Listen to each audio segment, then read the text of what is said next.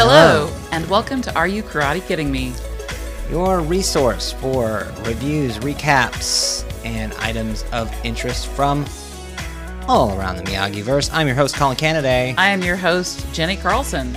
and we are back for the third podcast in a row this week, celebrating the imminent release of Cobra Kai Season 5. Things are reaching a fever pitch in the Cobra Kai fandom. Is that not correct? It is correct. Today, again, Wednesday, the internet is swarming with spoiler information, n- stories about what happens, actual scenes, apparently entire episodes. I've seen links to stuff, I've seen screenshots to stuff.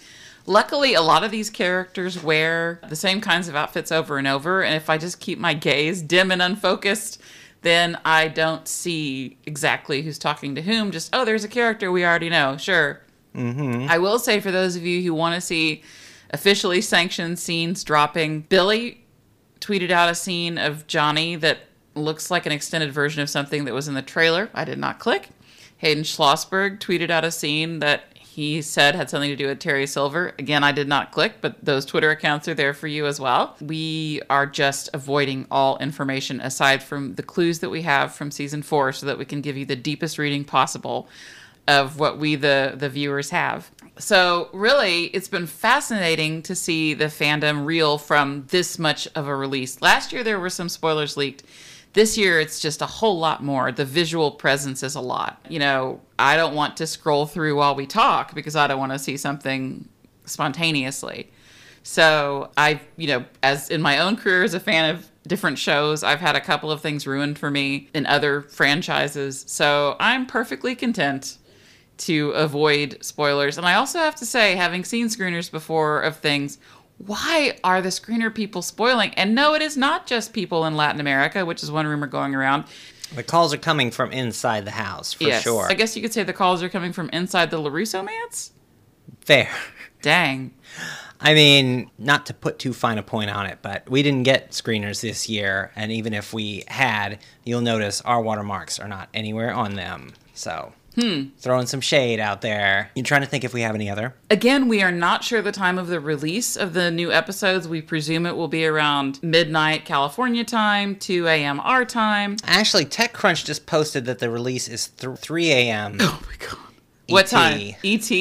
Yeah. So, that's all right. 2 a.m. yeah, our okay. time. Yeah. Yep. So it's out there. This seems to be a consensus, even though we're not going to get a virtual premiere like we did last time because they're doing the in person premiere today in California. It is exciting that we will, some of us, be staying up or waking up very early.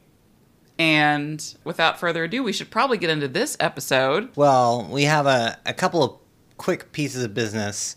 One more piece of uh, show news is that this, ta da, is our 50th episode. It is. See, I thought we had 56 episodes. Not quite. I mean, it depends on how you want to measure it, and I admit I wasn't always keeping the closest track, but if we've done 40 Cobra Kai episodes, and then we did the three Karate Kid movies, and then seven trailer news roundup episodes, then that brings us to an even 50 with this episode today, Wednesday, September 7th, 2022, day Incredible. three of Cobra Kai 5 release week. Awesome.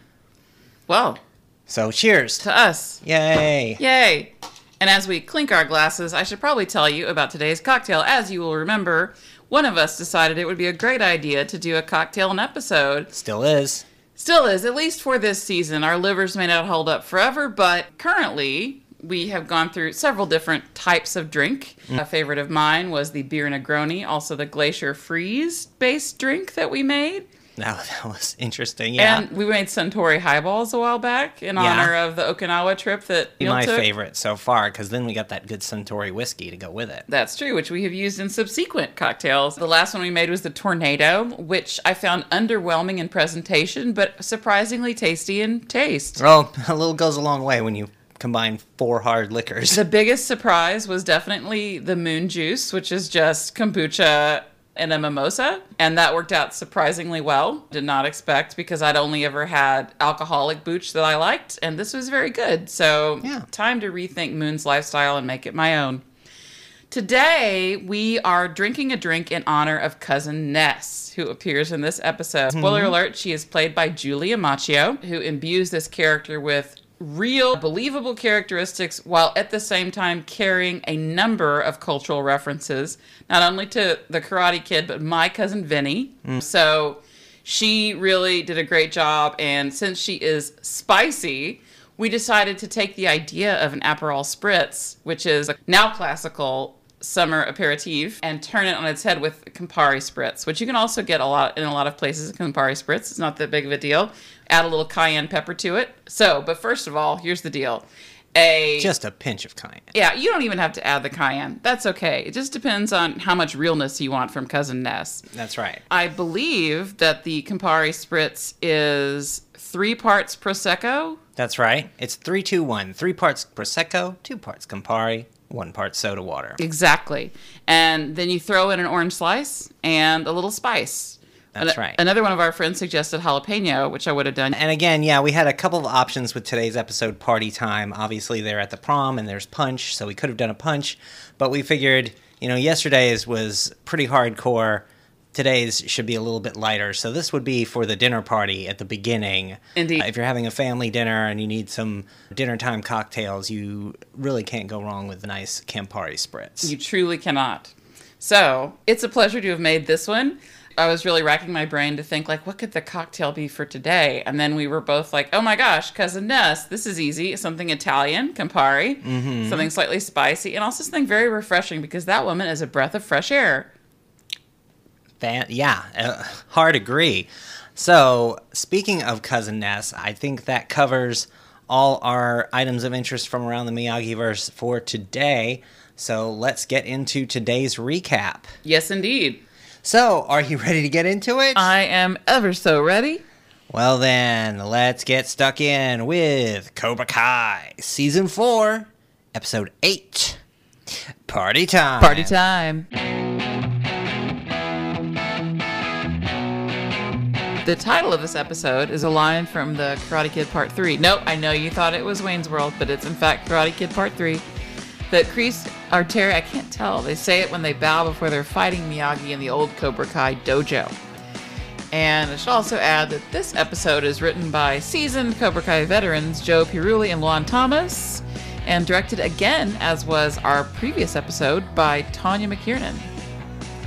So, without further ado, we have an opening scene at what Colin has called an unknown manse, as someone in fuzzy robe, red slippers, walks up to a nice kitchen island and grabs a pastry before picking up their Nespresso. Who is this person? Well, it's a wake up montage, and it's your typical morning wake up montage. And we pan up to see Stingray. Yes, Stingray. Paul Walter Hauser is back It's still braided. in Cobra Kai, the show, not the dojo. We'll see more about that later. But Yeah, he flings open the double doors of this large unknown manse, happily breathes in the fresh air, picks up the paper, and wishes a good morning to his neighbor, Greg. It isn't. Some freeloader was blaring shitty Metallica all night. Stingray's here ready to explain that that was actually Exodus's Blood by Blood. yeah, he's annoying his neighbor Greg by blaring Metallica, only it's not Metallica. It's not your fault. You don't know the genre. Yeah, Greg's exposition allows us to learn that Stingray remains quote unquote unemployed man baby, crashing at his sister's house where he's been junking up the neighborhood with a squirrel obstacle course. Yes, in other words, he if you ask him, he's house sitting for his sister. But he's cleaned up today because he's off probation, everybody. Well, and he's still pretty quick. I mean, like he said to Greg, does he think he's the king of Egypt? All he drives is a Miata, which is not the top of the line. Greg asks, does Stingray even have any friends? And this is the moment when we are reminded that Paul Walter Hauser can make you feel things for him even when his character is absolutely ridiculous. He scoffs, A friend is the hope of the heart. and the neighbor replies, it was Greg Hughes who said, Get your goddamn frisbees off my roof, or I'm calling the police. Yeah, Greg also says, you know, go do what you're going to do with They're your not little friends and different play disc kung fu all day, right? To and as Greg chides Stingray, he's turned away, but his pace slows and he does a dramatic turn on his foot back to camera and says, It's not Kung Fu. It's Cobra Kai. My name. Stingray. Yeah, I know. You still stink, Ray. Stink, Ray. Tread carefully, Greg. Tread carefully, Greg, indeed. You mess with a Cobra. You get the fangs. that delivery is especially effective when followed by a chomp off a giant Danish. Then, done with their morning duel, the neighbors retreat to their homes. It's a pretty strong open, I gotta say. Indeed. And Greg is amused at the Stingray line, even though Stingray is not so much with it. Time for class. In the Cobra Kai special ops room, it's Listen, John, Terry's working the bag. I just want you to know that's right. I haven't forgotten what you did for me. Kreese arriving to summon Terry for class. Yeah, Terry's pound, pounding the punching bag. You know, he hasn't forgotten what Kreese did for him, and he'll do anything to prove his loyalty. Anything. Anything? Wow. Terry reminds us that what we learned in their last scene together. I wouldn't be here if not for you. Kreese saved their lives, so it's pretty much Kreese in charge.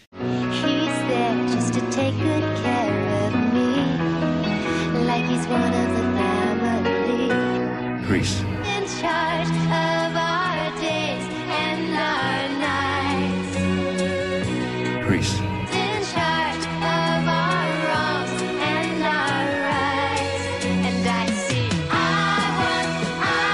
Captain John Kreese. in charge of me. Yeah, Terry seems serious about this Wookiee life debt, right? And and then Kreese says to Terry, "Let's get to work, Sensei. Like, yeah, we're all fine here now. Maybe." So we exit to the main room, Cobra Kai proper, where in the front room, Kyler is bullshitting as usual. This time it's about the limo that's taking him to the prom, if he actually has a date.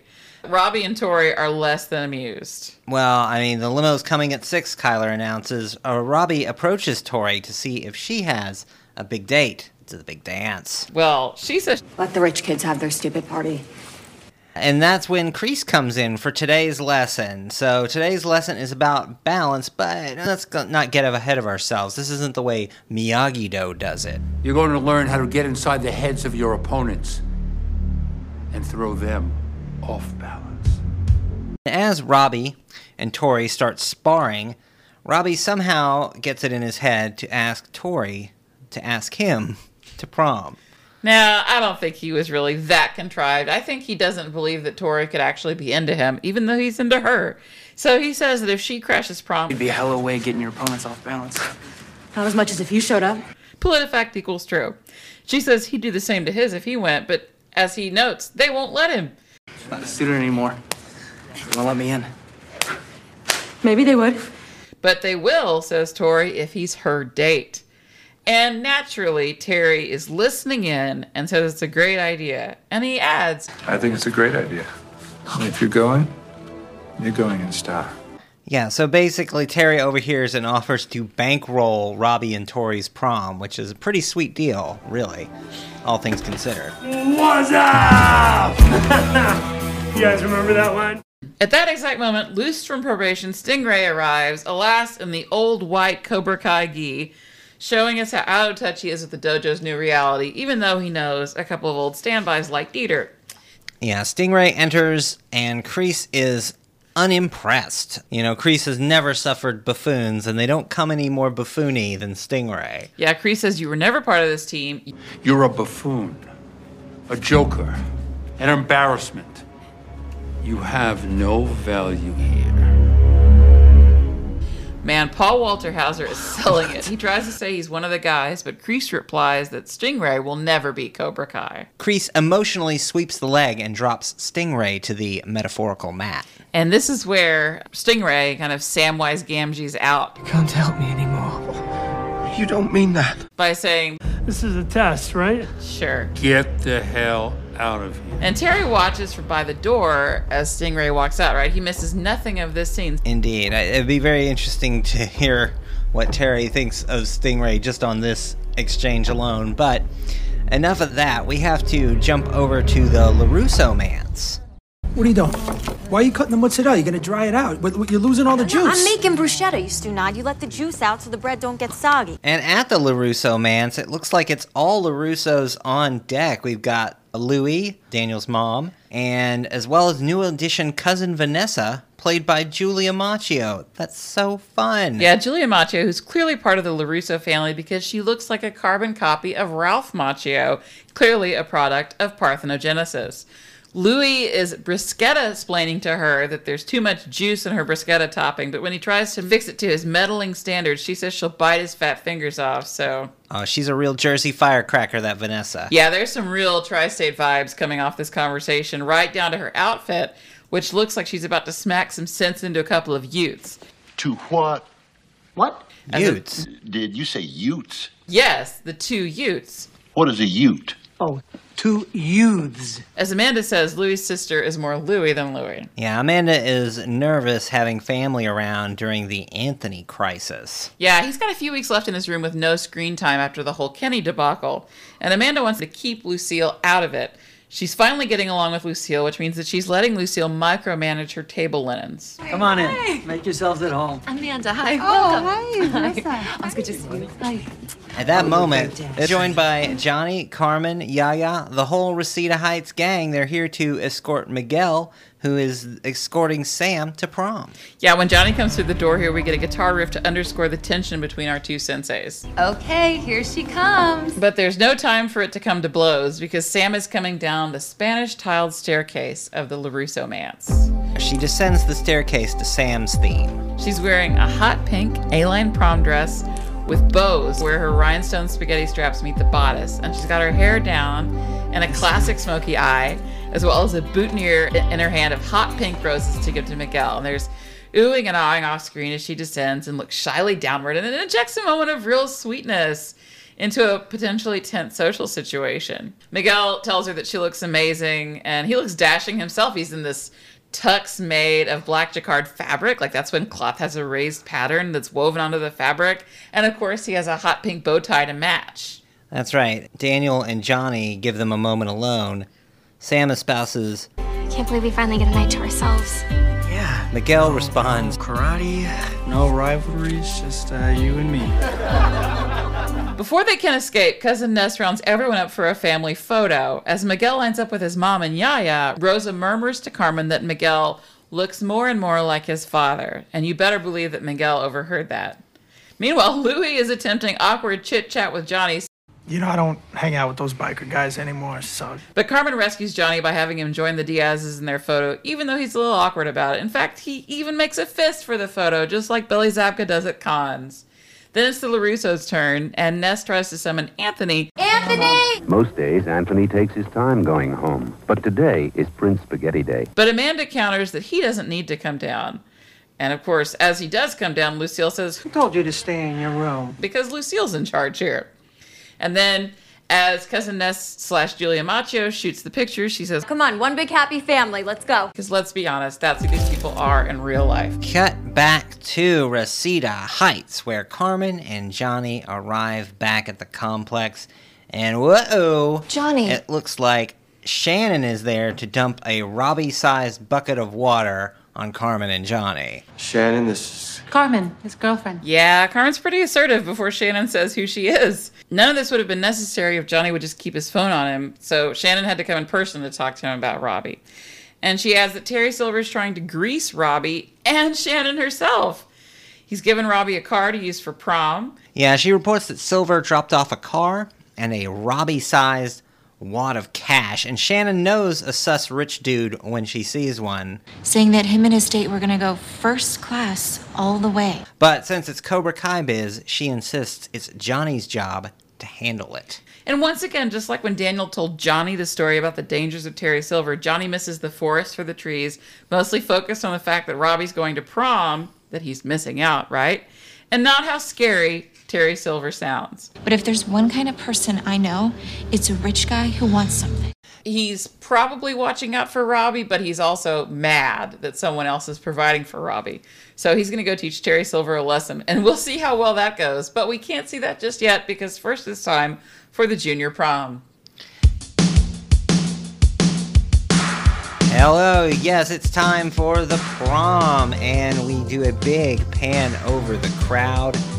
The music rocks, and Miguel and Sam and their pals are having a blast. Everyone except for Eli and Dimitri, where they're kind of having more of a misery loves company vibe. They don't have dates, and the after party that everyone was looking forward to got called off.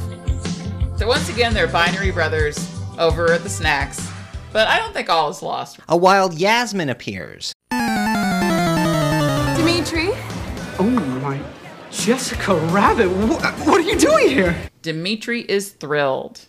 And by the way, Dimitri has broken out his trademark Pac Man jacket for this occasion. Yeah, I mean, since every kid in California is required to spend their childhood either playing 80s games or watching 80s movies, Dimitri is wearing the Pac Man suit, and he observes that Yaz's long red dress is just like Jessica Rabbit. I'm not bad. I'm just drawn that way. Indeed. Yeah, somehow she will find a way to get back in time for her dad's wedding. So Eli smiles like he's happy for them as they head off to the dance floor, but then he looks miserable because he sees them passing Moon on their way. Yeah, meanwhile at the Punch Bowl. Flying tornado kick Johnny had me practicing. Just don't really understand how I'm gonna use it in the tournament. I always say no karate talk. Miguel and Sam talk karate when they aren't supposed to be talking karate. I mean, I kind of have empathy for Sam here because I get it being sore after learning a flying tornado kick. Imagine you're you're skewering watermelons with your foot and then you've got to go dance at the prom. Well, points to Sam. They are taking this tournament thing pretty seriously if she's practicing her karate the afternoon before prom. You'd think she'd have other things to do. That's fair, but this is the valley where everyone learns karate in like six months or less and then competes at the highest level imaginable. Indeed, it's a lot, a lot of pressure. It is a lot Uh, of pressure. And then at that moment, Robbie and Tori make their big entrance. Jessica Rabbit, indeed. Yeah, I remember that this shot was in the trailer, and some people thought this was a completely different character. To me, it was always pretty clear it was going to be Tori, just the color scheme of the outfit. But boy, they really are a fine couple, if I do say so myself. Oh yeah, they definitely cut a figure in their prom outfits. And of course, M- Miguel and Sam have a big react as various shade-throwing glances are thrown about.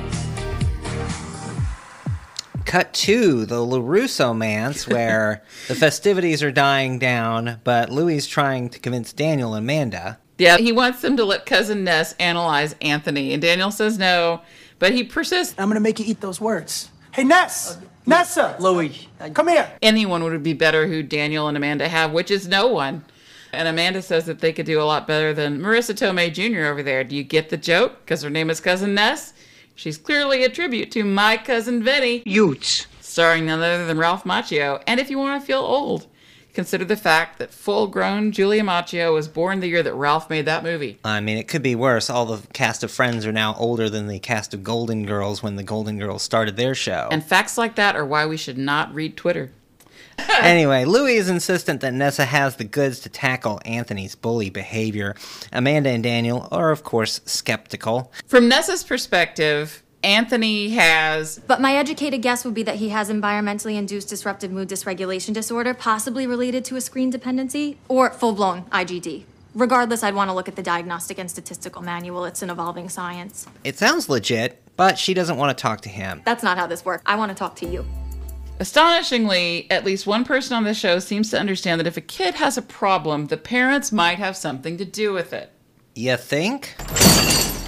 Meanwhile, at Cobra Kai, You changing the locks gonna stop me? Johnny is doing a nice little B&E. Come out, you sons of bitches. Yeah. Johnny breaks in at the back of the Cobra Kai dojo and walks into the special ops room, which is now full of all this equipment. He looks around, yells at the empty space, and as he comes up the hallway, the office phone is ringing. He answers it. Hello? Mr. Lawrence, breaking and entering, are we? Terry has been spectating this whole time. But he's caught on camera by Terry, who decides to make a threatening phone call, cue up all our scream, speed, and in the line of fire clips.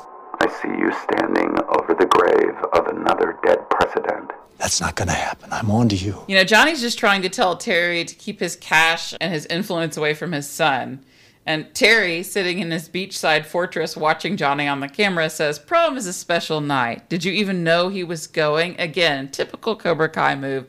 Getting up in Johnny's head about Robbie, also about Shannon. Terry drops a very ominous street corner for a clandestine meet and greet. He tells Johnny Corner of Magnolia and Lankershim. You know it well. a location that he's confident Johnny knows. And if you're into Hollywood film locations, you know it too, but more on that in a minute. Johnny's expression suggests that he's a little apprehensive about what might be happening there. And now Terry places another call, asking the person on the other side of the line what they're up to tonight.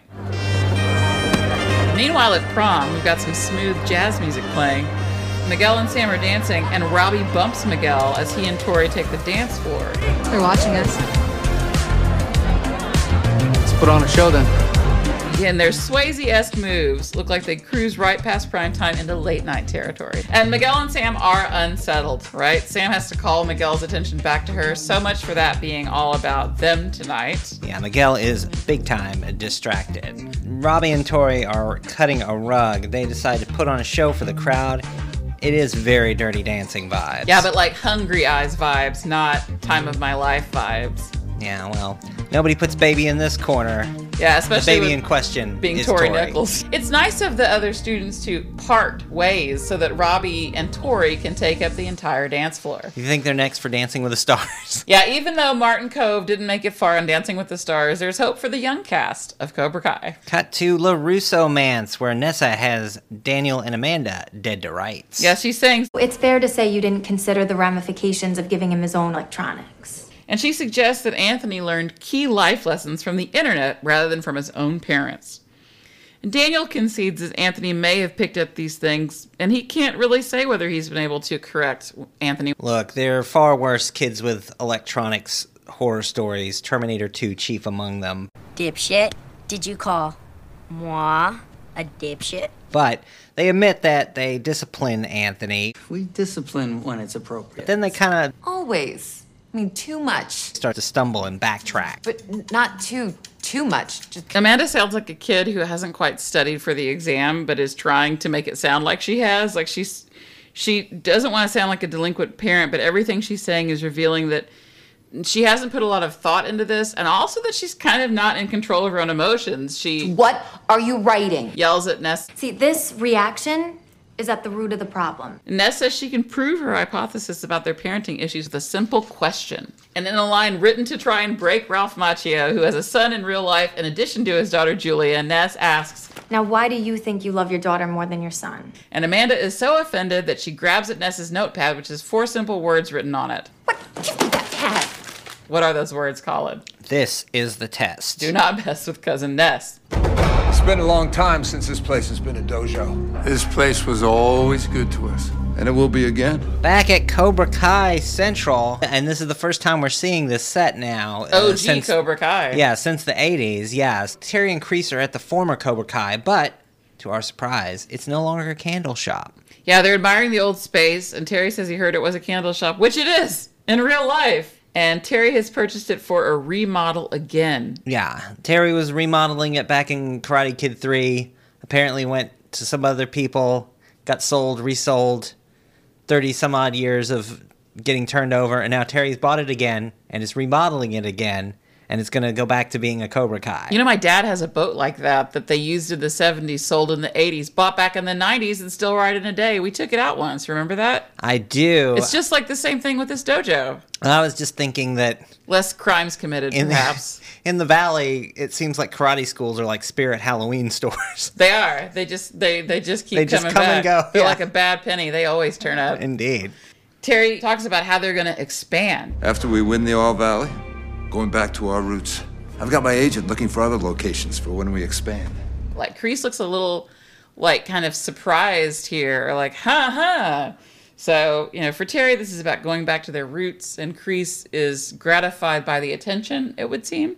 Terry's excited to be going back to their roots. We're just one tournament victory away, he insists. These That- come, yeah, they're just so smug. I mean, it's a very like top-down approach to ruling the valley's karate infrastructure. You would think the move would be The just- karate infrastructure. There's Yeah. water.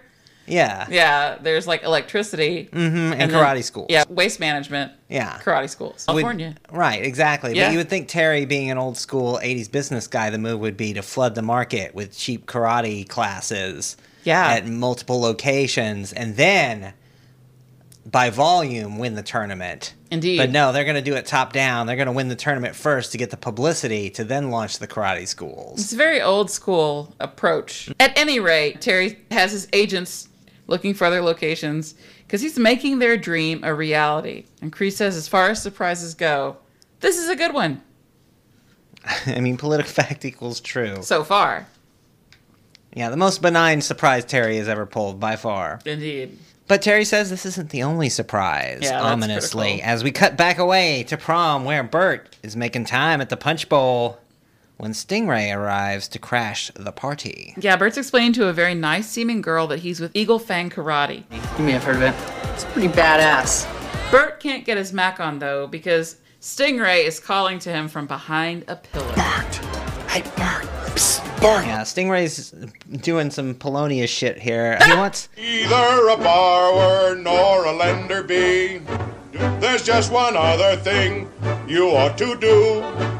To thine own self be true. Stingray wants back in Cobra Kai, but Bert is Eagle Fang now. No matter. Stingray is offering up his sister's house as the after party location. Tell everyone, he says.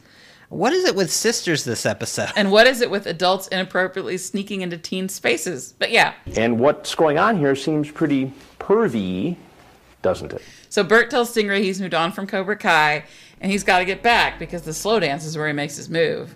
But Stingray's not mad about it. He's got that after party location set. This guy's poor sister, who we never see. Well, there's always season five. That's right.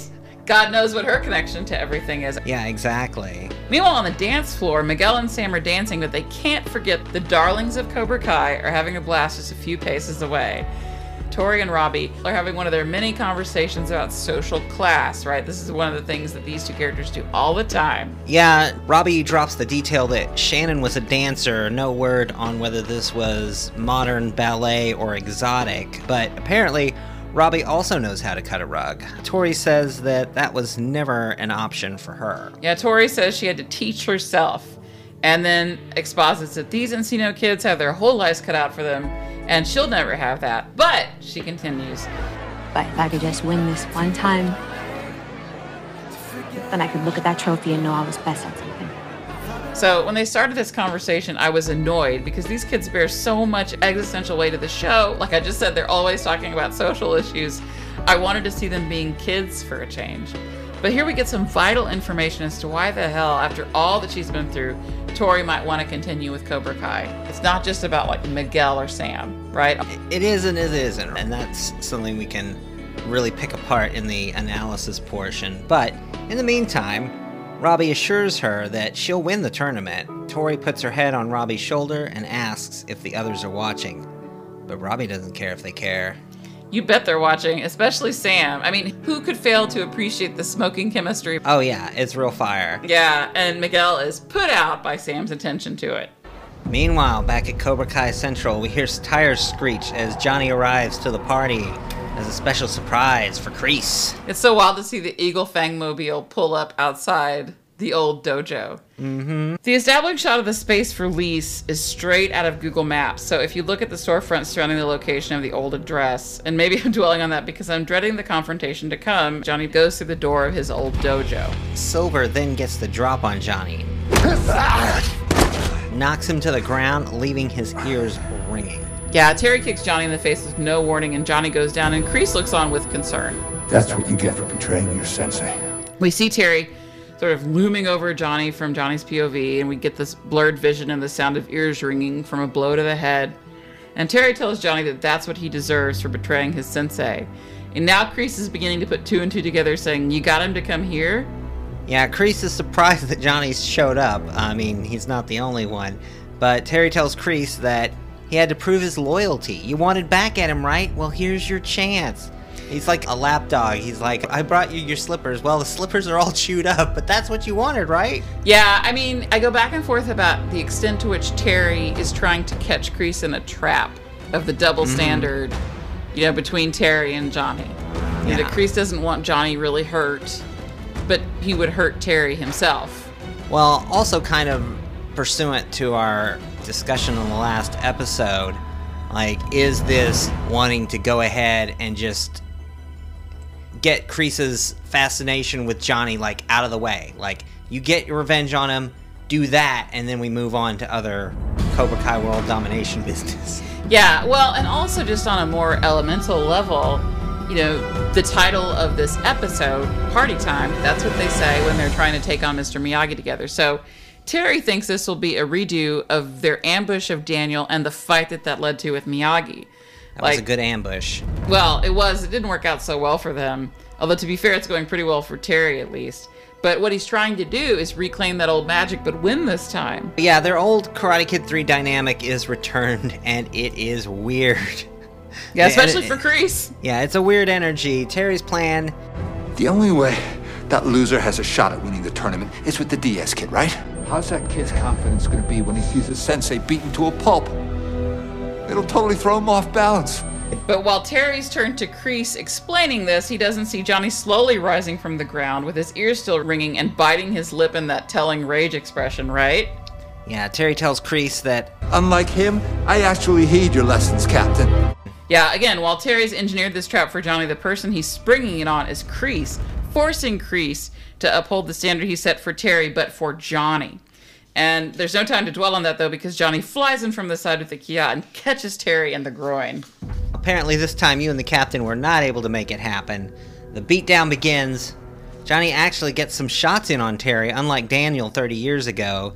Terry versus Johnny is some full on fan service today. Yeah, Johnny punches the shit out of Terry, but he catches Johnny to the throat, blocking and then throwing him back. And Johnny returns the blows, but Terry drops and rolls and comes back up with a gleeful whoop, right? So Thomas Ian Griffith's movements here are completely fluid as he never stopped practicing martial arts in real life. But you forget that's him. You're all you see is Terry Silver, and this is a guy who finds joy in causing pain. And he throws this roundhouse kick at Johnny, but Johnny's got Miyagi-Do moves. One could say he's got moves like Miyagi. He's got moves like Miyagi. Ooh, he's got moves like Miyagi. I appreciate that you will go that extra mile to drive your point home.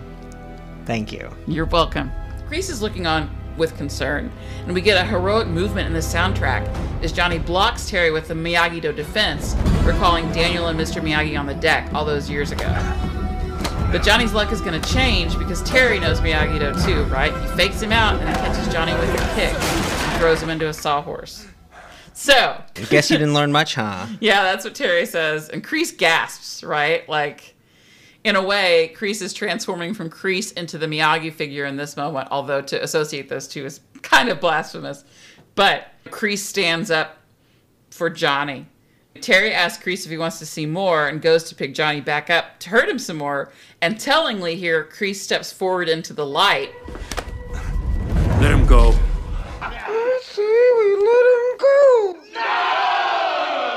Kreese is like, let him go now. We agreed to settle this at the tournament. Terry asks Kreese what happened to No Mercy. Kreese says Terry should know better than to question him. Terry says that he thought this is what Kreese wanted. And again, like, watch Terry pacing here as he takes it in that Kreese really cares more about Johnny Lawrence than Cobra Kai and then by extension, Terry. So Terry is, this is his network moment, right? This is where Terry fully breaks. He's mad as hell and he's not going to take it anymore. And Kreese, meanwhile, looks down at Johnny, battered on the floor, turns on his heel, and walks out. I wonder if Kreese realizes what he's revealed to Terry here. Did he reveal anything Terry doesn't already know? Cut to Chateau de Stingray. It's party time. Excellent. Yeah, another kind of party time. Yeah, Stingray is festooned in his finest red and black jumpsuit for the evening's activities. It's a classic movie house party straight out of Superbad, Booksmart, or even Plan B. We see Stingray standing at the front entrance to his sister's house, and then we pan back to see prom goers behind flung open doors. More people are on their way in. Rock music plays, and it's an all out banger, although you know Greg is going to call the cops. Oh, yeah, for sure. We pan over to Hawk, who's disappointed that Moon isn't. Yeah, or at least she isn't there. Meanwhile, Dimitri is too busy making time with Yaz to care. Sam and Miguel appear to be having a better time, but of course, since it's a Stingray party, the drama is not far behind. Yeah, Miguel goes to grab beers for them while Sam seeks out the snacks, and he's looking over the selection while Robbie walks up and makes eye contact with him. So that's not great. But before anything can happen, the music cuts off. Whoa! The day the music died, what's going on? Guys, turn it back on. Stinger runs in and asks what happened, and Greg appears and announces himself, reminds everyone there are families on this street trying to get some sleep. If you all don't go home right now, you are gonna get arrested. Greg doesn't realize that these guys have had the cops called on them many times before. Okay, relax. Hey, guys, yeah, hey, you don't have to leave. There ain't no party eh, like a Stingray party because a Stingray party gets interrupted by the police. When Stingray is at a party, the cops will be called. yeah, I mean, if Stingray is there, I consider it a Stingray party, even though it, the last one was at Moon's house. Fair. Yeah, Greg has arrived to kill the music and the vibe. And while Greg's point is sound, it's wild that he decided to interfere with the party directly rather than call 311 like anyone else would. You know, Greg makes it personal, so. And this is a loser, everyone. Stingray retaliates in kind. I warned you. Yeah, Greg tells everyone why Stingray's a loser, and Stingray thus kicks Greg in the face, noting it's really gonna sting. And then Stingray tells the students to party on. Everyone's cheering for Stingray. Party on. Yeah, I really love the cut to the reaction of the Kyler, Piper, and the new Cobra Kai students. They are really impressed with uh, Stingray's Cobra Kai chops here. Piper's a fascinating character because she's full on evil Cobra Kai, but she's so cheerful about it. Yeah, she's the unknown D&D quantity of cheerful evil. Yeah, exactly. Yeah, watch her in the background when Stingray kicks Greg in the face. It's pretty outstanding. Exactly.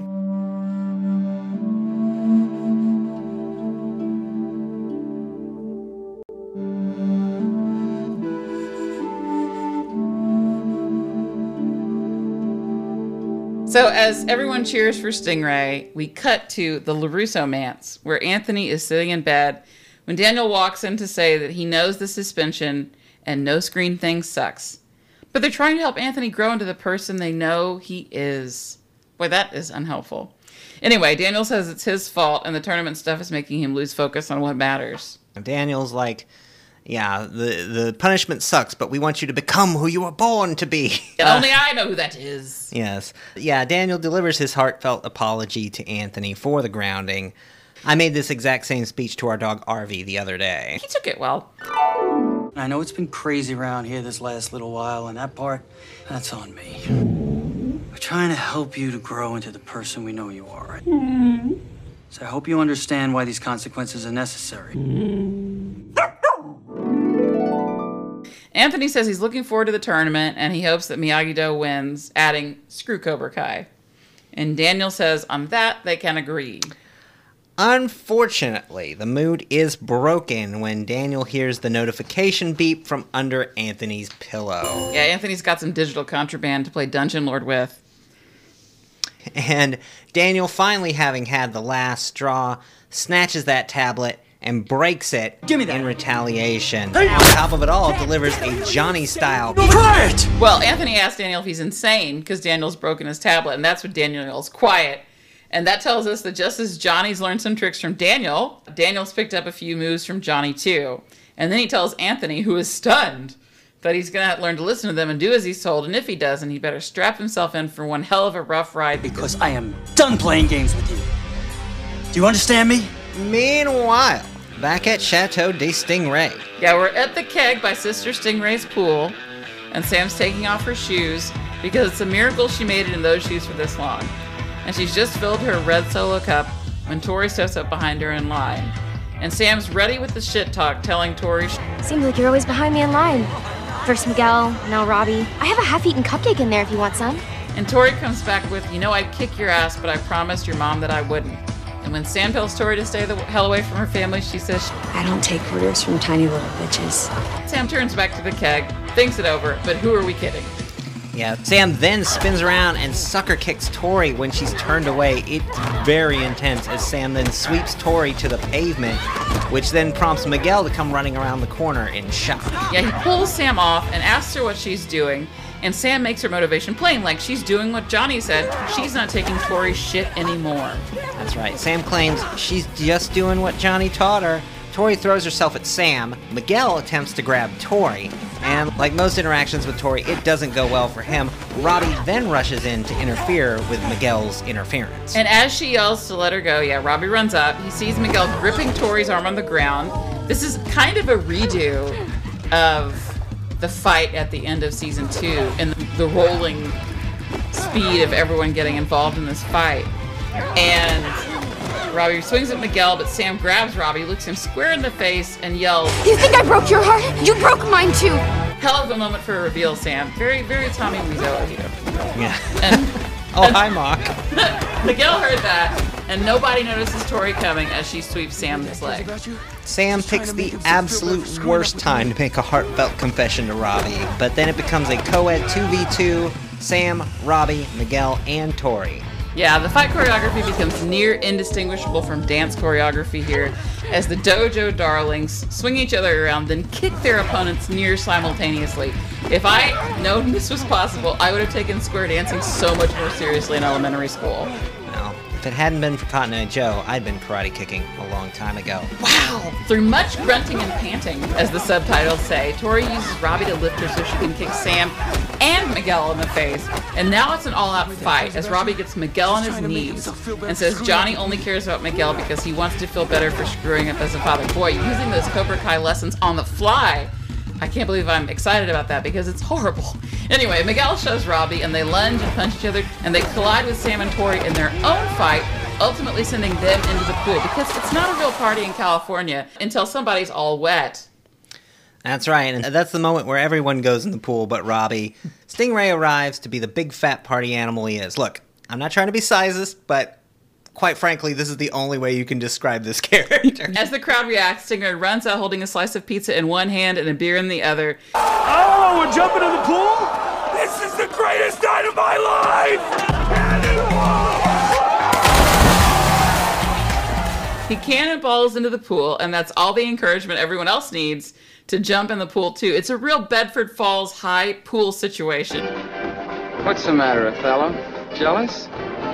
Did you know there's a swimming pool under this floor? All we need now are Jimmy Stewart and Donna Reed, preferably with a song that isn't linked to minstrelsy. Preferably. It's at this moment that Robbie leans in to help Tori, but Tori playfully fakes Robbie out and pulls him into the pool too. They're having a blast. On the other side of the pool, Miguel and Sam are having less of a blast.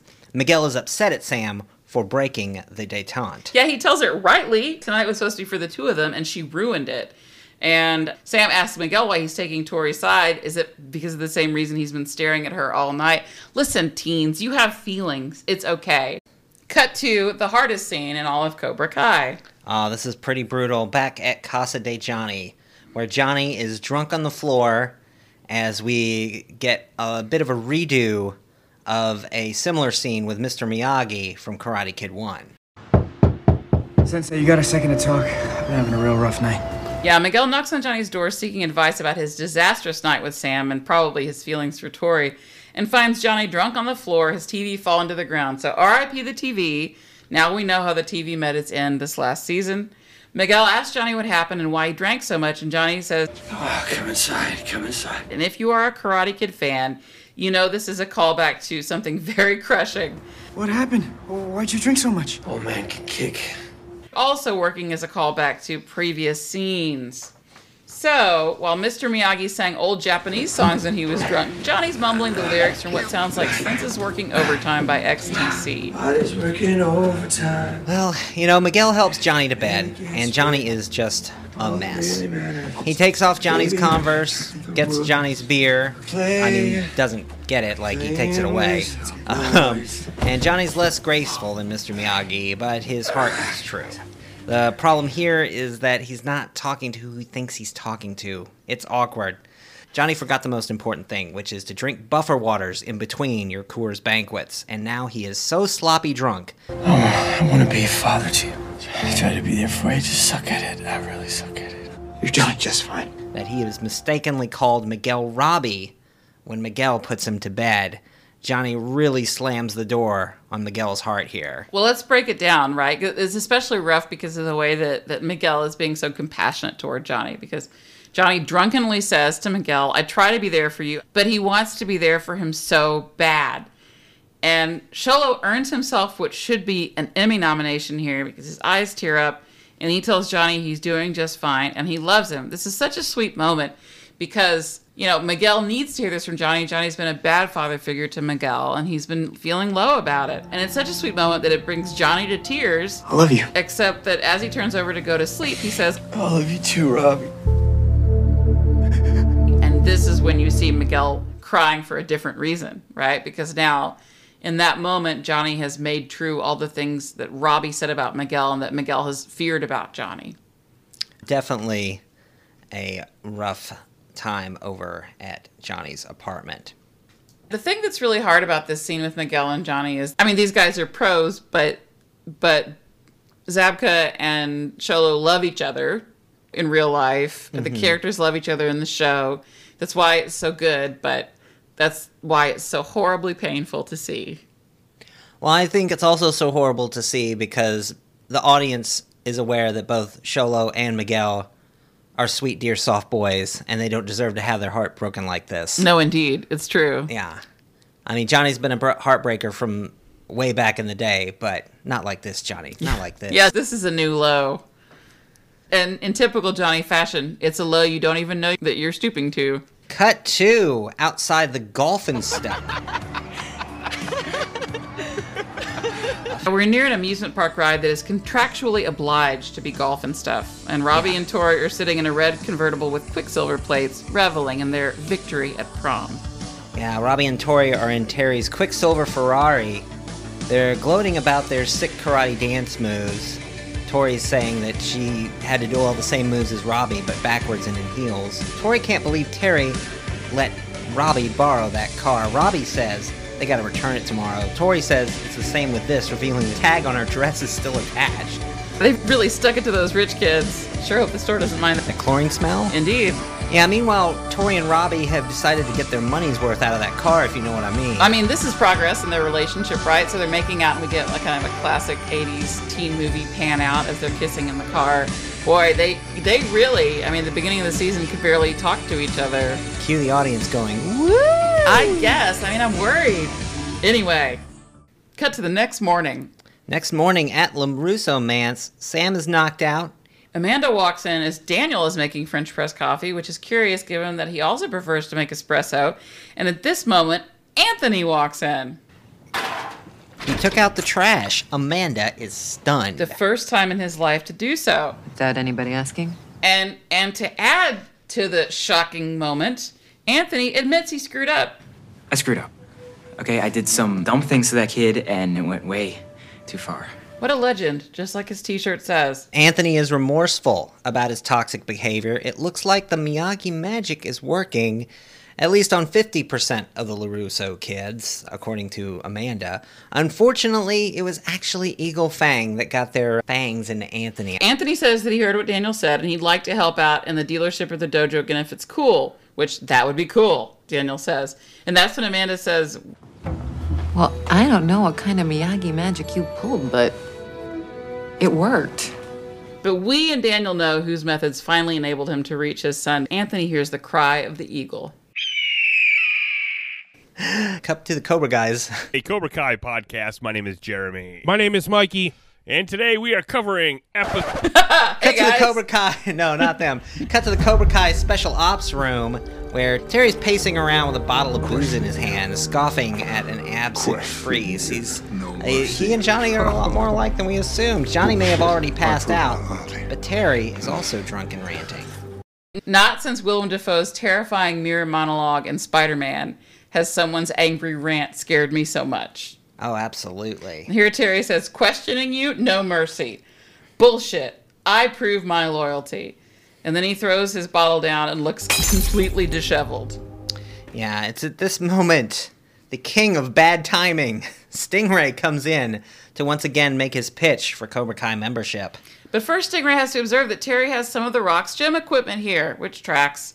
And Stingray cheerily says, You ask any of the students here uh, what they think of Stingray, and they want me on the team, sir. Of course, he just had such a mega victory at prom, even though he's a grown man.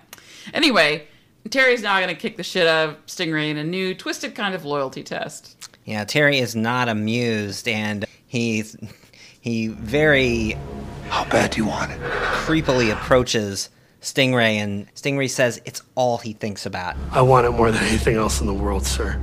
It's literally all I want. It's all I think about. I, I'll do anything, please. And Stingray should be careful what he wishes for, because it's at that moment that Terry proceeds to beat the hell out of Stingray to piano music, as he is often wont to do. Yeah, as piano music swells, Terry kicks the shit out of Stingray, repeating, Do you want to be Cobra Kai? And now we pan backwards down the hallway as the beating continues and Stingray's sprawled on the floor. The scene fades to a smoldering end snake. Boy, what an end snake.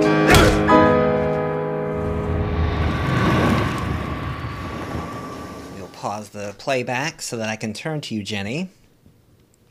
And I will ask you what I ask you at the end of every episode, which is what do you think of this episode? Wow. Again, there's a lot. There's a lot. I mean, I think the thing that keeps me coming back to Cobra Kai as a show is obviously the physical combat is top notch, but paired with that emotional combat, it's a real peanut butter and jelly sandwich situation. Yes. Yes, indeed. Yeah. And comedy is the bread Co- yeah. that holds the two things together. Mm, well, if we're, g- if we're going to carry this metaphor out to its obvious conclusion, I would say that the comedy is jelly, it's sweet. The peanut butter is the drama that holds the whole thing together, and the bread is the combat, which is what you see on the surface, but it really goes much deeper. Wow. Well, uh, where should we even begin? I mean, there's so many pieces at play. Like there's uh, there's the prom, there's the Stingray piece, there's the prom piece, and then there's all the fallout from Anthony, right? Let's begin at the beginning with the title of the piece, which I've talked about a little bit in the episode, but the fact that it's called Party Time. And so often these titles have an ironic implication, right? Yeah, such as bicephaly. We never really touched on that in the bicephaly episode, but that's a thing where a snake has two heads. That's true. But we figured you could Google it. But the point is, in this case, the episode is called Party Time. Mhm. It's an old line from The Karate Kid Part 3. I didn't pick up on the fact that it was an old line until I was making my notes and I was like, that sounds like a line from the show. And Googled around to figure it out. And of course, it was Terry and Kreese. How could I forget that? Mhm. But one thing I like about putting it in the context of this episode is that we really see how much Terry wants to replicate the glory days of Cobra Kai. Also, I have to wonder how often he and Kreese did this. Caught people out and tag teamed them, whether during special ops or on their own just for the hell of it to prove their karate dominance. Mm-hmm.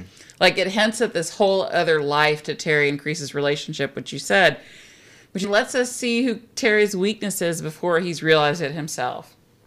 It also, in a weird way, puts him in the same category as someone like Stingray, who is a person who was looking for direction, found direction, but really is just constantly in search of trying to create glory days for himself. Yeah. Yeah. odd- Oddly enough, Stingray and Terry are a lot more alike than you would think. Well, I think that that was on Terry's mind when he watched Kreese push Stingray around at the top of the episode because Ah, because there you go. for Terry, this is about creating strength and turning anybody into a winner.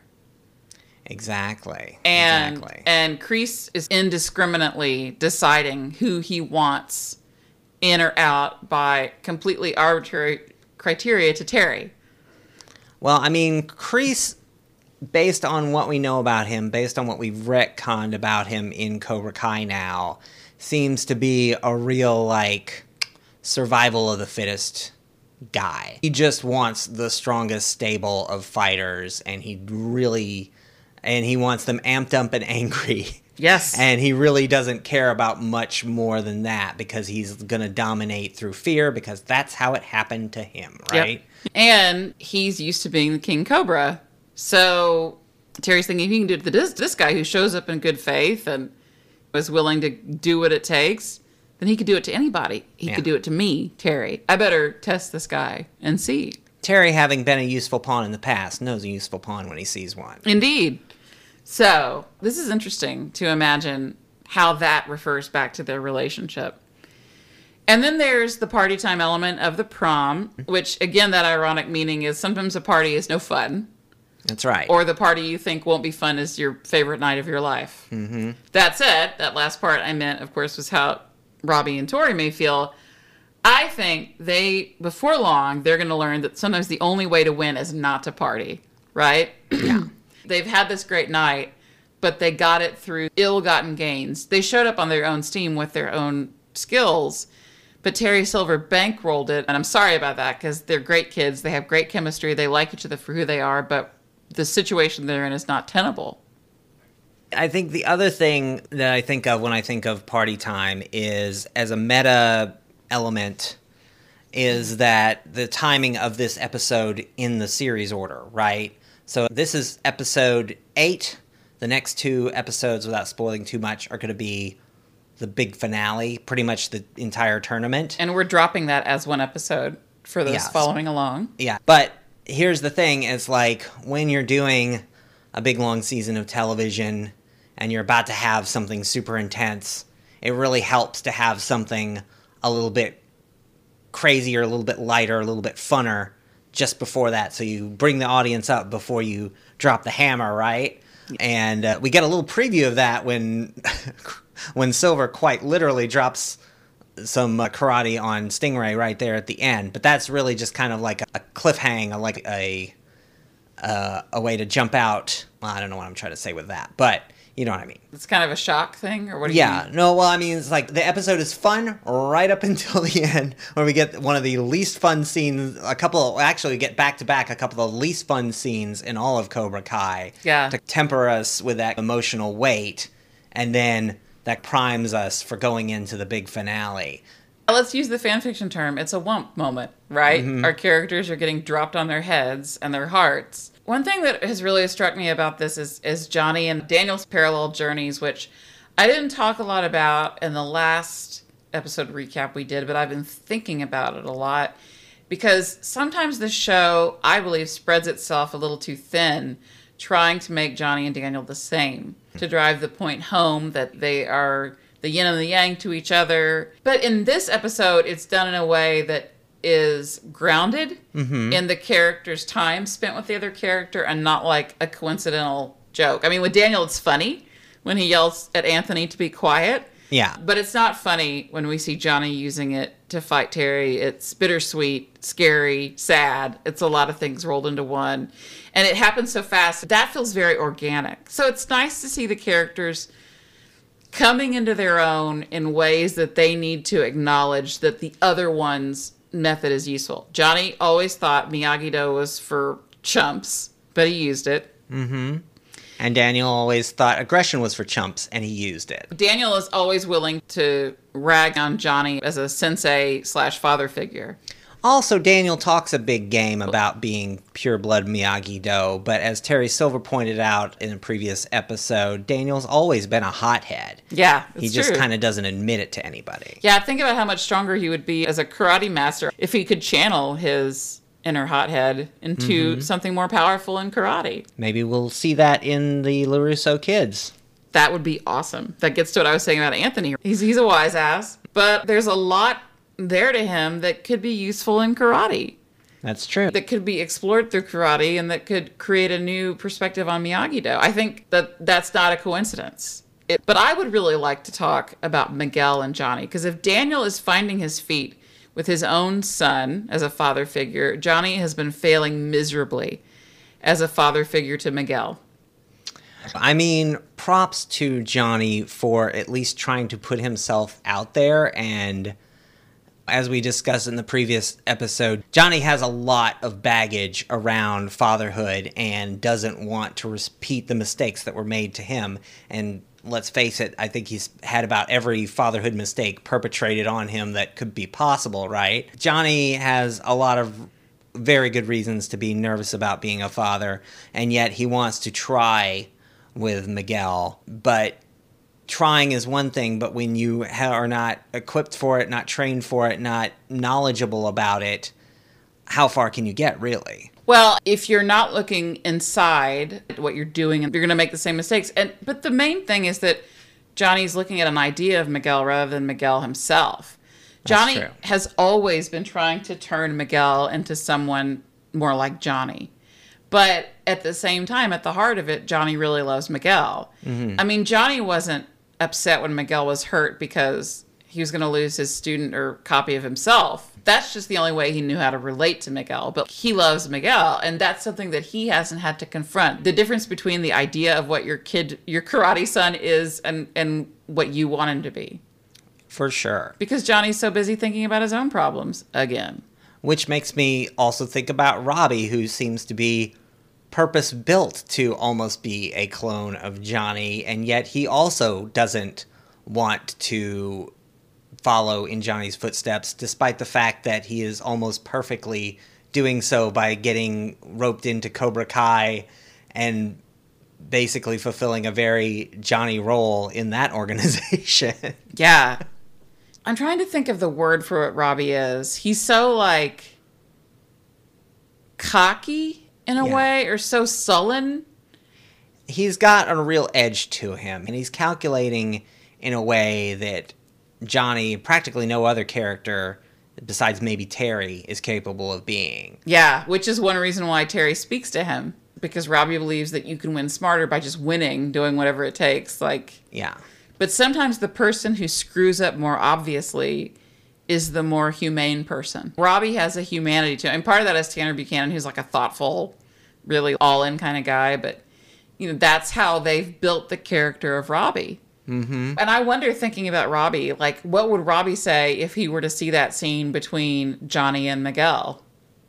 Like, what would he say at this moment in time? Yeah, that would be wild. Because, I mean, you know, it would be foolish to think that Johnny doesn't have any feelings towards Robbie. It's just that Johnny doesn't consider Robbie like Robbie's made it clear that he doesn't want to be messed with. So at least Johnny is having the decency to give Robbie his boundaries, right? But at the same time, it's like you can't turn that switch off. Johnny's still going to want to be a part of Robbie's life in some way, shape, or form. And I think on some level, Robbie is looking for a father figure and coming up with bad ones at every turn. So yeah, he's he's really stuck. I mean, they're both really stuck in this in this situation. And going into season five, it's going to be very interesting to see what they do with this dynamic of the three of them. The thing about Robbie and Johnny is that when Johnny takes an interest in Robbie, one of the elements is that Johnny wants to feel better about Johnny. And that's all Robbie sees. But mm-hmm. really, what's going on is that Johnny also genuinely loves Robbie. And I think that's the, for Robbie. Like, Johnny loves Robbie for Robbie in a way that he's forgotten to express his care for an appreciation for Miguel. He also loves Miguel. But that's what Robbie doesn't understand is that Johnny actually loves him like in an altruistic way, Mhm. in a selfless parent way. Yeah. So I'm just so sorry that Robbie can't see it, but maybe he will one day. One day, we can hope. Yeah, unless unless this truly is a Greek tragedy. So should we move on to MVPs? Oh yes. All right. So I guess I'll ask you first this week. Who is your MVP? Oh my gosh, my MVP. So I went through a few options, unsurprisingly. Option one was Miguel, Xolo Mhm. playing Miguel, because that scene in Johnny's bedroom, the redo of of that iconic Karate Kid scene for which Pat Morita got the Oscar nomination. That's a lot of pressure. And the scene is is different but same hmm? with that original scene. We get more of Johnny's weird edginess and Miguel accepting Johnny's complete dysfunction in a way that is much more subtly treated on in the Karate Kid. They pull it off and they do it in a way that it feels like their own scene. You know, in the original Karate Kid, when you see that scene, you learn a new thing, several new things about Mr. Miyagi. One that he's not always funny or standoffish. He also is brokenhearted. Yeah. You know that he lost his wife. He's not nearly as cryptic as one would b- have you believe. Exactly. He lost his wife and as a kid, he served a country that disparaged his people and served with valor. got a medal for it. And he showed all that to Daniel and motivates Daniel to kick ass for Mr. Miyagi, to go the extra mile to win the tournament. Yeah. Right? So in this case, this might disincline Miguel from trying to win for Johnny. And so that is a really big deal that these actors pull off in a way that is just effortless. And the show relies on those characters to do that work, and they compose it together perfectly. That's I mean, you're making a pretty compelling argument for for Miguel as your MVP. So Or Billy Zabka, or Billy Zabka. Right? Because because here's the other side of that equation, which is Pat Morita helped mentor Billy Zabka. He was one of his first like in in the wild acting teachers. Mm-hmm. and gave him advice on how to be and they kept in touch over holidays and everything so this is really a moment for billy as a person Yeah. to step into that role that was such a big deal and to take on the weight of representing the same range of feelings that pat morita Yeah. Well, the wild thing about that scene that I think about is that that scene in The Karate Kid was famously almost cut from the movie, and Avildsen fought to keep it in. Yep. Had he not done that, or had it gone a different way, we wouldn't have had that great scene to build this great scene off of. It would have been a completely different world. you know i always talk about the extended miyagi verse but one way to think about the the thoughts and work that go into the making of Cobra Kai and the Miyagi verse material now is that it's the Avildsen verse. On Mhm. Avildsen, whose hero was Frank Capra, he believed in storytelling as this vehicle for the human spirit. And that scene let us see vulnerability in a way that, that sharpens the characters on their path, as well as the layers to what it is to suffer. I still think that Mr. Miyagi's scene, and I don't think anyone in Cobra Kai would disagree with me, is the most iconic one because of the layers of history that are acting on Mr. Miyagi Mhm. as a Japanese American man. All these things coming to bear on that character. But Billy does such a great job. And so I was like, is it Xolo or is it Billy? In the end, I thought maybe it's maybe it's Stingray. Maybe it's Paul Walter Hauser Hmm. Because Stingray shows this range of emotions. If you told me this character needed to come back, I would be like, you just want a fan favorite character to make people laugh. Mm-hmm. And forgetting who we're dealing with, these are the people that use those characters to tell the story and anchor the story. And Paul Walter Hauser, Hauser does it. He makes you feel like he's a kick dog, even though he's the annoying guy. Who, you know, he's the one who takes it to the face and gets body slammed at the end. True. So you're locking it in. Stingray's your MVP? I'm open to persuasion, but I believe for this moment, Stingray's my MVP. Well, Jenny, once again, He for wrote like the- the X X week in a row. No! Stingray is also my MVP. It's a daily double. Count it. Just like Cousin Ness, Colin had written it on a concealed piece of paper and not told me about it, but turned over the card. We have blue cards that look like David Letterman's cards. And any talk show host, I guess. But anyway, there it says Stingray. That's right. I thought you were like unhappy with my choice from your face. No, I was delighted. And I'll just elaborate a little bit more on what you said, which is look, Stingray, I guess we owe you something of an apology because you were never really a favorite of this show when you first appeared way back. Well, oh, well, he was, but he wasn't necessarily our favorite. Let's put it that way, because a lot of people He's a fan him. favorite. Look, he's a fan we favorite. admit Stingray is a fan favorite. He's Indeed. never been our favorite around here. And we think Paul Walter Hauser is great. Sure. No, One of the Paul reasons- Walter Hauser, he's proven himself in many other roles a thousand times over. One of the reasons that we never want to be a, at a party with Stingray, number one, we don't want to get arrested because the cops are going to be called. but number two, it's because Stingray seems deeply unpleasant, and he's the guy who's going to arrive at your party with malt liquor taped to his hands. Right. Well, here's the thing about Stingray as he is presented in his first appearance is that he just feels like an odd fit for the Miyagi-verse. Like I get it. Like 80s movies, that kind of culture, you want that party animal archetype in the mix somewhere. Yeah. And again, Paul Belushi Walter- not available. Exactly. And again, Paul Walter Hauser is able to deliver those classic Belushi party animal vibes because he is a great performer. I get the math on why they would want that character in there. It just felt weird in the Miyagi verse and his and his jokes always were fine, but like he just always felt a little out of place to me, especially this runner that he was way too old to be in the class with a bunch of kids. Like he couldn't be in the under 18 tournament. How could th- how would that even work, right? Yep. Unless he had a fake birth certificate or whatever, which I wouldn't put past him, but again, that's a whole nother set of circumstances. But as we said, the very first time that character popped up is like you know we did improv for years, and we we know stingrays. Anytime you're on a scene of any kind, there's always a stingray. Yes, there is a, always a bit of a stingray around. But here's where the joke's on us is that by bringing him back in this way in this episode, I didn't think we like, you know, Paul Walter Hauser has gone on to do other really cool roles like I felt like maybe, you know, they had their fun and he was out of the picture, but when he comes back for this episode, he comes back in a big way. They give him a lot of fun stuff to do. He has his big hero moments and then at the end, they hit us with this really brutal turn where Terry just beats the hell out of Stingray, and you're just like, it leaves you thinking, what the hell? Stand with Stingray. Yeah, exactly. We are all Stingray now. Yeah, exactly. So to take this character who was, again, much like my MVP for Anthony last episode, to take a character who is so one note and such a joke in his early appearance and turn him around and make him into this into a much better character who has much more utility and much more things going on. Still kind of the same joke, but told in a in a different way in a different context makes a lot more sense.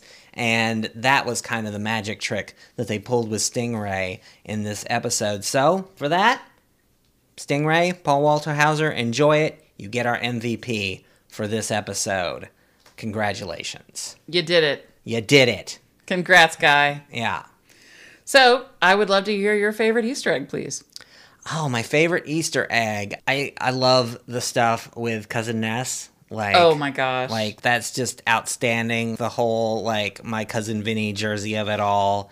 She's a delightful new character. I hope we hear from her again at some point in season five. I don't think we see her the rest this this season, but I would definitely like to see her again, with or without Louis and Lucille and the rest of them. You know, they can come and go. Definitely would like to check in on her and and see what she's doing. Maybe she'll be in one of these many rumored Cobra Kai spin-offs. What a likable character. Yeah, like instantly likable. And much like Marisa Tomei's character, like she's pure competency porn, but Yes. like in a jerseyed up like perm. Like Yeah, like she's like, I can do this. I know what I'm doing. I'm, I'm together. We're making this happen. Yeah, it's great. Which I mean, it's, it's also a testament to Julia Macchio's acting chops because her personality in real life, from all that I've seen, is much like softer, kinder, like witty and intelligent, but like not as pushy as cousin Ness. Sure. She didn't just understand the assignment; she wrote the assignment.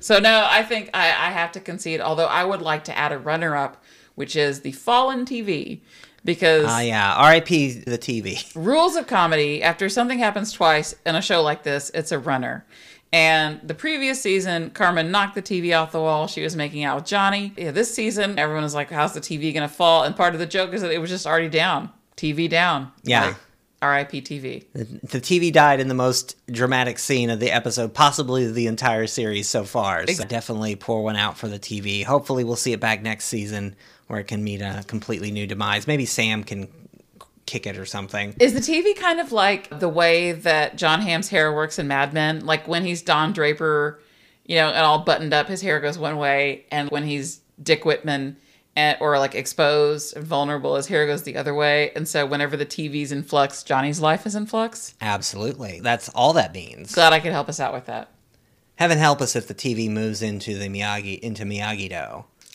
I'm not sure what daniel would do with a tv in miyagi-do. Would it just be like soothing images of okinawa? Probably, he'd have, probably have a Okinawa PowerPoint going. wow. 24/7 or like a or like one of those uh, drone YouTube channels that's like 24/7 Okinawa landscapes. meditation slide deck? Yeah, or Well- Miyagi Do and chill with Sam. wow. The best. Mhm. On that note, I think that we have covered everything that we could possibly cover. Yes with party time. So, we had a, we had a ball we did have a ball. One could even say it was party time here Yes. So at the AYKKM Manse. at the AYKKM man. So don't forget to rate, like, and subscribe on your podcatcher of choice, be it Apple iTunes, Apple Music, Overcast, Spotify, whatever you want to use. Just rate, like, and subscribe. We're on social media Twitter at Karate Kid Pod, Instagram at Karate Kid Pod, at Karate Kid Pod at gmail.com. Write us some email, ask us questions, say what you think. We'll be happy to read it and respond back either in some way, shape, or form. But until then, when we come back to you with our big jumbo sized season finale episode covering both Cobra Kai, season 4, episodes 9 and 10, The Fall and The Rise. The Fall and The Rise. In that order. That's right. Yep. I've been Colin Canaday, I remain Jenny Carlson. and we'll see you around the Miyagi-verse. See you around the Miyagi-verse.